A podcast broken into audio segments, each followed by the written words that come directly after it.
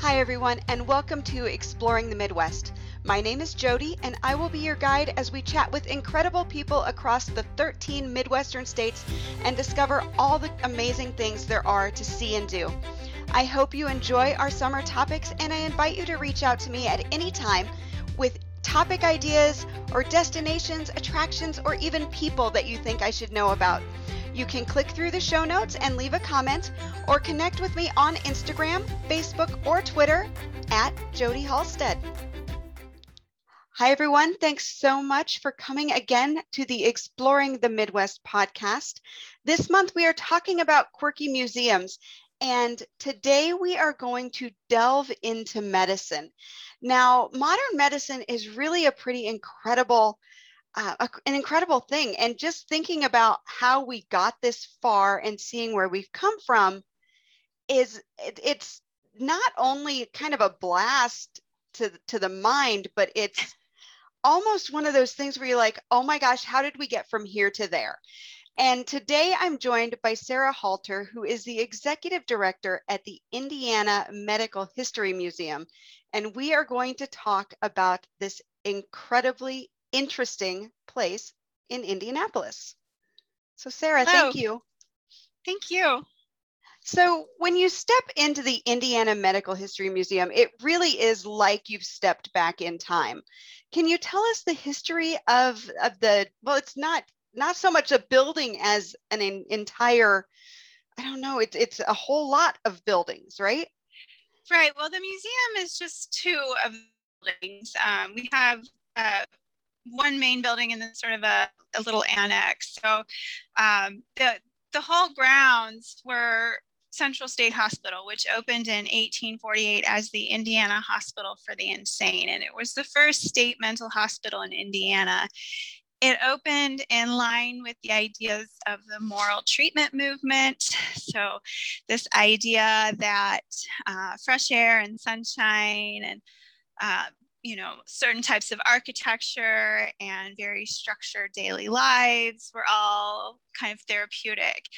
And it was kind of getting away from from the idea that uh, was previously dominant that uh, people with mental illnesses were just innately bad, that they were being punished by God for moral failings, or that they just were beyond hope and unworthy of help. It, it sort of uh, began to replace the asylum system that came before it, where, where people were really just confined, almost like prisoners, and, and the idea was to keep people out of sight and out of mind. And this, this new uh, trend in, in what we now call psychiatry at the time uh, began to look at mental illness as just that an illness. So these are these are things that are wrong with people. Like a like an illness we can study them and better understand them and, and offer treatment and improve living conditions and help people to get better. So uh, the hospital opened with all of these um, sort of lofty goals of, of you know curing eight or nine patients out of ten. That you know they had really high hopes and were pretty confident um, but because they lacked an understanding of the diseases that, that the people there suffered from there really wasn't a whole lot that they could do other than provide comforts for them. Um, which is a, a, huge step in the right direction, of course. Um, but what they found was that people people were spending many years, sometimes their whole lives, in these institutions. Mm. They weren't getting better quickly, if at all. And so, what began to happen was the hospital would fill up with patients who weren't likely to leave anytime soon. New beds were needed. And so another hospital would open up somewhere else in the state. And, and by the 1880s and 90s, they were just popping up everywhere, these massive institutions. Mm. Uh, they, were, they were having a lot of problems with. Um, you know, lack of funds, uh, but also things like mismanagement of funds and, uh, you know, political cronyism and, and all these problems that led to uh, cases of abuse and neglect as well. And so there were, there were a lot of problems.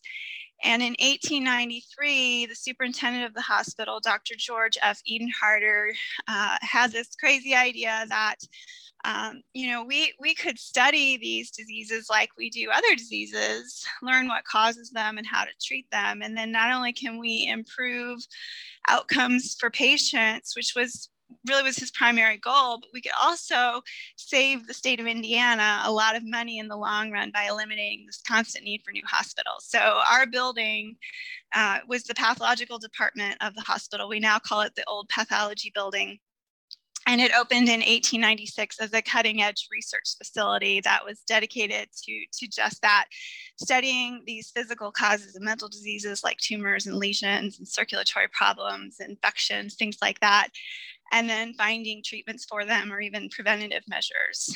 And so the, the sort of dual purposes of education and research uh, really were, were throughout the building and all of the laboratories there. Then in 1968, the laboratory closed as part of the hospital with all of that original stuff intact. They never really had any money to modernize over the years. Yeah, they were getting national attention when they opened for how, how modern they were, but things quickly became obsolete and there was no money to upgrade things. And so in 1968, it still had most of the original furnishings, equipment, specimens, records, all of that was still there. And so within a year, it just reopened as a museum. Oh, wow. So it, it turned from being a working laboratory to a museum just almost overnight. Yeah, kind of in the grand scheme of things, it seemed that way overnight. yeah. There was very little time in between for, for all of that incredible historic stuff to be lost or mm-hmm. sold or uh, destroyed. And so it just sort of sort of reopened as it was. That is fascinating. Can you tell us a little bit about what kind of procedures took place um, in that in that building, in the old pathology building? Would people come in for testings and treatments, or was it more a a working laboratory with like a cadaver and and things that of, of people who had already passed how did that work well it was it was mostly a research laboratory that had some some clinical functions as well so uh, they the, the procedure they were primarily doing would have been autopsy. So, for the most part, patients would not have entered that building until after they passed away. And if there was permission to do the autopsy because the family gave permission or because the person was a ward of the state, uh, they, they did autopsies there, kind of um, trying to, to match the symptoms that the patient exhibited in life with what they found going on inside the central nervous system primarily, but other body systems as well. Um, and, and trying to, to sort of match things up and then looking uh, for patterns over time. So they did, uh, they did autopsies in the building. They did a lot of microscopy. So looking at tissue samples under the microscope, a lot of chemical experiments and things like that but then it was also uh, a clinical lab as well. So doctors who were working with live patients, living patients in the hospital, uh, would bring you know various body fluids for analysis, testing for different kinds of diseases and things like that. You know, this was a hospital where um, you know it was, it was, pretty much a community unto itself. It quickly grew and and became this little almost like a little town and uh, you know these were people who who lived on the grounds and so they had other uh, you know medical problems in addition to their mental diseases and so you know infectious diseases public health issues things like that were all concerns. And there were a lot of uh, of the staff and, and, physicians who lived on the grounds as well up until the mid 20th century. So these were these were all people who who had uh, you know need for various medical testing so. Wow that is so interesting. Now when people are planning to visit um, the Indiana Medical History Museum, what do they need to know before they visit? Are there anything, is there anything they need to keep in mind um, prior to their visit or maybe during their tour? Because I know that a lot of the time it's very easy to look at things with our current frame of mind without thinking how things might have been at the time. And we can go, well, that was heinous but yeah you know, it's almost like looking back at things through rose colored glasses so are there any things that people might want to keep in mind before a visit well Um, some logistical things that you should keep in mind are that well, right now, because of the pandemic, we're only open by appointment. So we do need to know in advance that you're coming. Uh, you can call the museum or visit our website to, to request an appointment. The tours are about an hour long. Um, we also have a medicinal plant garden and a native tree arboretum that are um, both accessible for free anytime during daylight hours. So that that's something to keep in mind as well. And then, uh, you know, as you're as you're touring through the building, I think, um, well, what what I think of uh, is how um, how much things have changed and yet how little they've changed at the same hmm. time. You know, a lot of a lot of the concepts haven't changed. What's different now is the technology. Um, but then, you know, in other ways, things have just kind of been revolutionized. Like, you know, when when the laboratory was open and functioning, medical humanities wasn't a thing that people thought about. You know, there there weren't um, as many uh, ways that that um, that the work was sort of being overseen um, and regulated. So, uh, you know, in the early 20th century, informed consent wasn't really a thing. Mm-hmm, so, like mm-hmm. a lot, a lot of things have changed really dramatically, and some things haven't at all. And so, I, I think that's interesting. Um, and and you're right you know there there are a lot of things that happened that uh, you know were at the time considered perfectly okay things um, and then you know there were there were things that were not okay even at the time too the allegations of abuse and neglect many of which were you know were true they were not unfounded allegations. And so you know those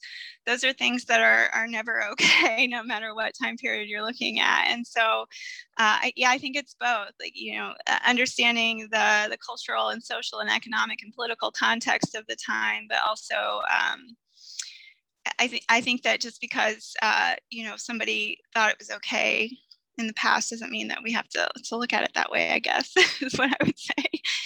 And and I think a lot of uh, you know it, medical history is full of you know heroism and inspiration, but it's also kind of dark sometimes. There there some terrible things happen throughout medical history, and I think it's important to remember both. Um, and I think that that that's relevant to a lot of people now more than ever perhaps. And and i would say that um, you know th- these stories that we that we share um, i think i think maybe could be sort of jumping off points for for conversations that that we should be having about about medicine and, and access and all of those things. It's it's all very relevant today. Now, I definitely want to talk about those stories that you share. Um, but before we do that, when people do visit, what are they going to see and experience within that old pathology building? What kind of things can they expect to, you know, to see and and uh, learn about? Well, uh, as you already mentioned, it's very much like stepping back in time. Uh, we, we only do guided tours of the building because this isn't sort of a traditional museum where things are behind glass or behind ropes. It's, it's a very immersive experience, and you really do feel like you're um, kind of kind of jumping into a time capsule. It's it's um, sometimes it's jarring even, and so uh, you know, you, will come in, uh, you'll see all of the Victorian influence. The, the building opened in the 1890s and, and it has, um, you know, all of all of the sort of Victorian elements you would expect from a building of that time with, you know, woodwork that's unnecessarily ornate.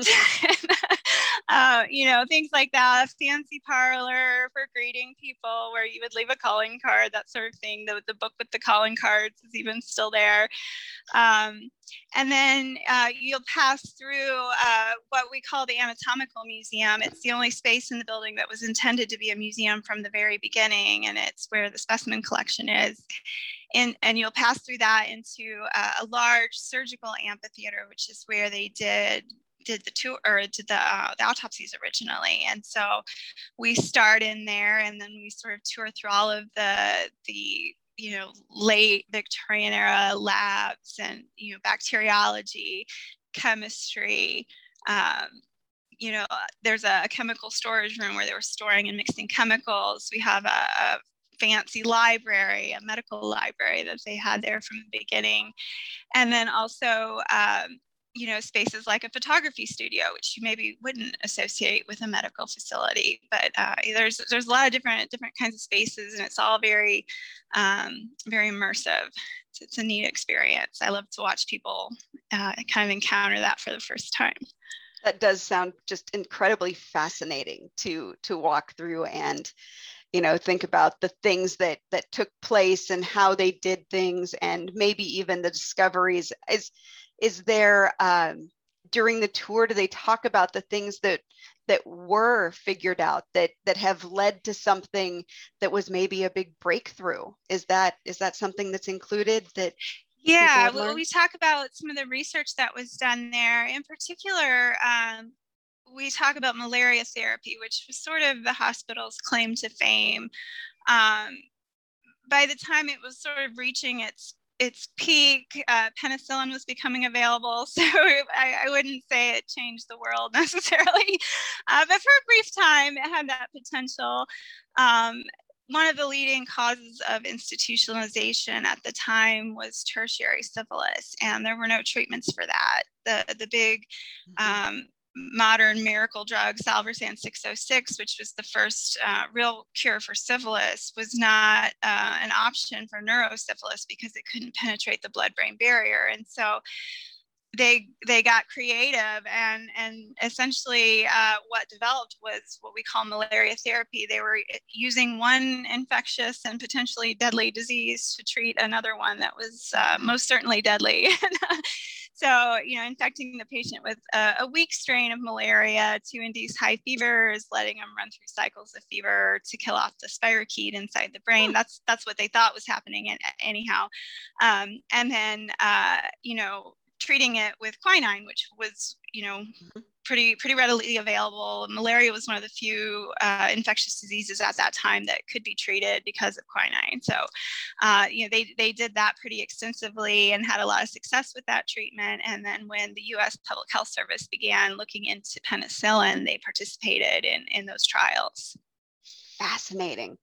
Now, you mentioned just a couple of minutes ago about the stories that are shared there at the Central State Hospital. And I would love to hear more about those because that is, it's it's one of those things that I don't know, it almost gives you this hope, but then it also opens up the history. And I really love kind of the two things together. Yeah, I, I'd love to talk about this project and, and the specimens themselves. So, uh, you know, I've been at the museum in various capacities uh, for I don't know, close to 15 years now. And during that time, uh, you know, we, we've sort of shifted. Um, in the last five or six years, especially, we've really um, tried to focus more on the patients and their stories. For a long time, the interpretation, uh, though accurate, really focused on the doctors who were mostly white men. There weren't a lot of women represented. There weren't a lot of people of color or, or other other minority groups.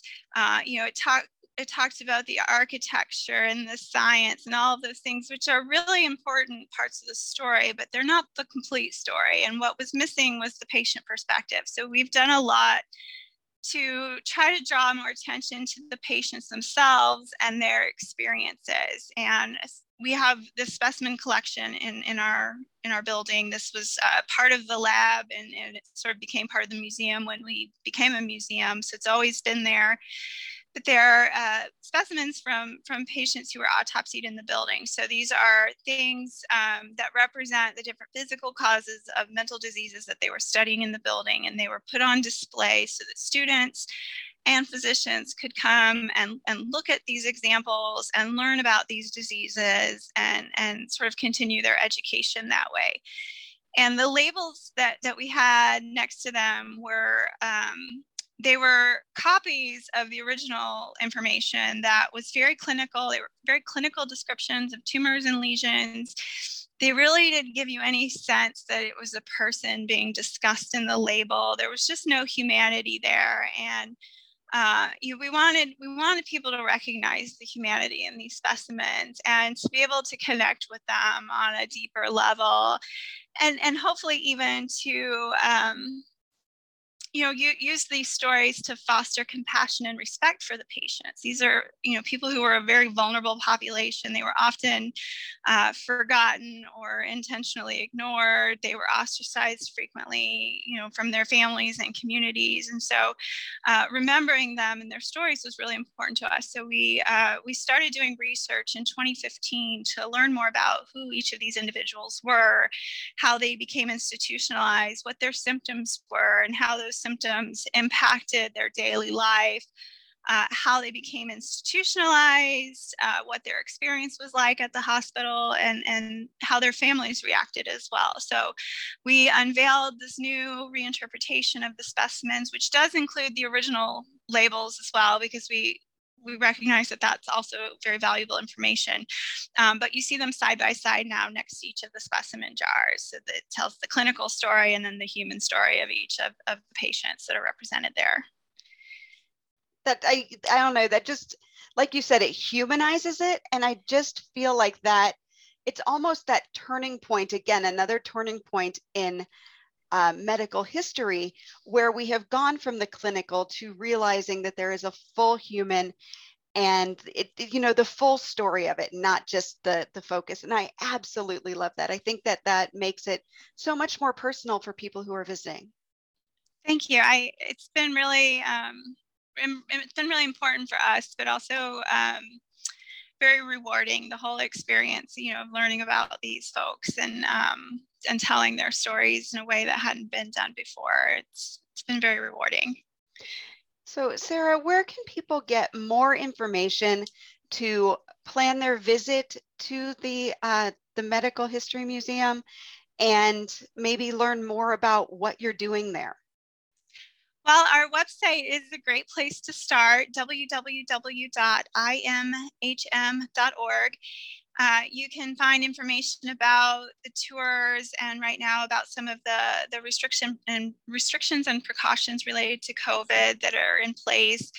Um, but you can also find a lot of uh, digital content. You can find recordings of our past events. You can find our blog series there and some online exhibits, including the Rehumanizing the Specimens, which we are adding to frequently. Um, so you can, you can find all of that there on our website. Uh, all the news and uh, upcoming event announcements and that sort of thing. And then you can also follow us on social media. We're very active on Facebook and Twitter, and we're uh, we're on Instagram as well now. So you can you can find those links on our website or just just Google it. Um, but but we we post a lot of that information there as well as other kind of relevant topics. Excellent. And so the Indiana um, Medical History Museum is located in Indianapolis, which is obviously a very large city with a lot to do. And the Visit Indy website has loads and loads of information. But if people are planning to include you in their itinerary, is there anything nearby, near to you, that you think that would be a good thing to add, a good stop, a good um, addition to their itinerary? Well, I, of course, I am inclined to to suggest that everyone visit all the museums. It, you know, Indianapolis has a, a, just a ton of really great museums. Uh, you know, everybody knows about the Children's Museum in Conner Prairie, but there are a lot of smaller institutions that are definitely worth visiting. Um, two of my favorites are the Center for Ray Bradbury Studies at IUPUI, which has a recreation of Ray Bradbury's office with his actual stuff in it. It's, it's sort of like our building in that sense. It's, it's, it's not the original space, but it's the original stuff. Um, and then the, the Kurt Vonnegut Museum and Library is also a great one. Uh, I also love the Eiteljorg Museum. It's uh, Native Americans and Western art. It's always been one of my favorites. Um, uh, I'm I'm pretty sure all the cool kids had their 13th birthday party there too. uh, it's it's definitely worth checking out right on the canal.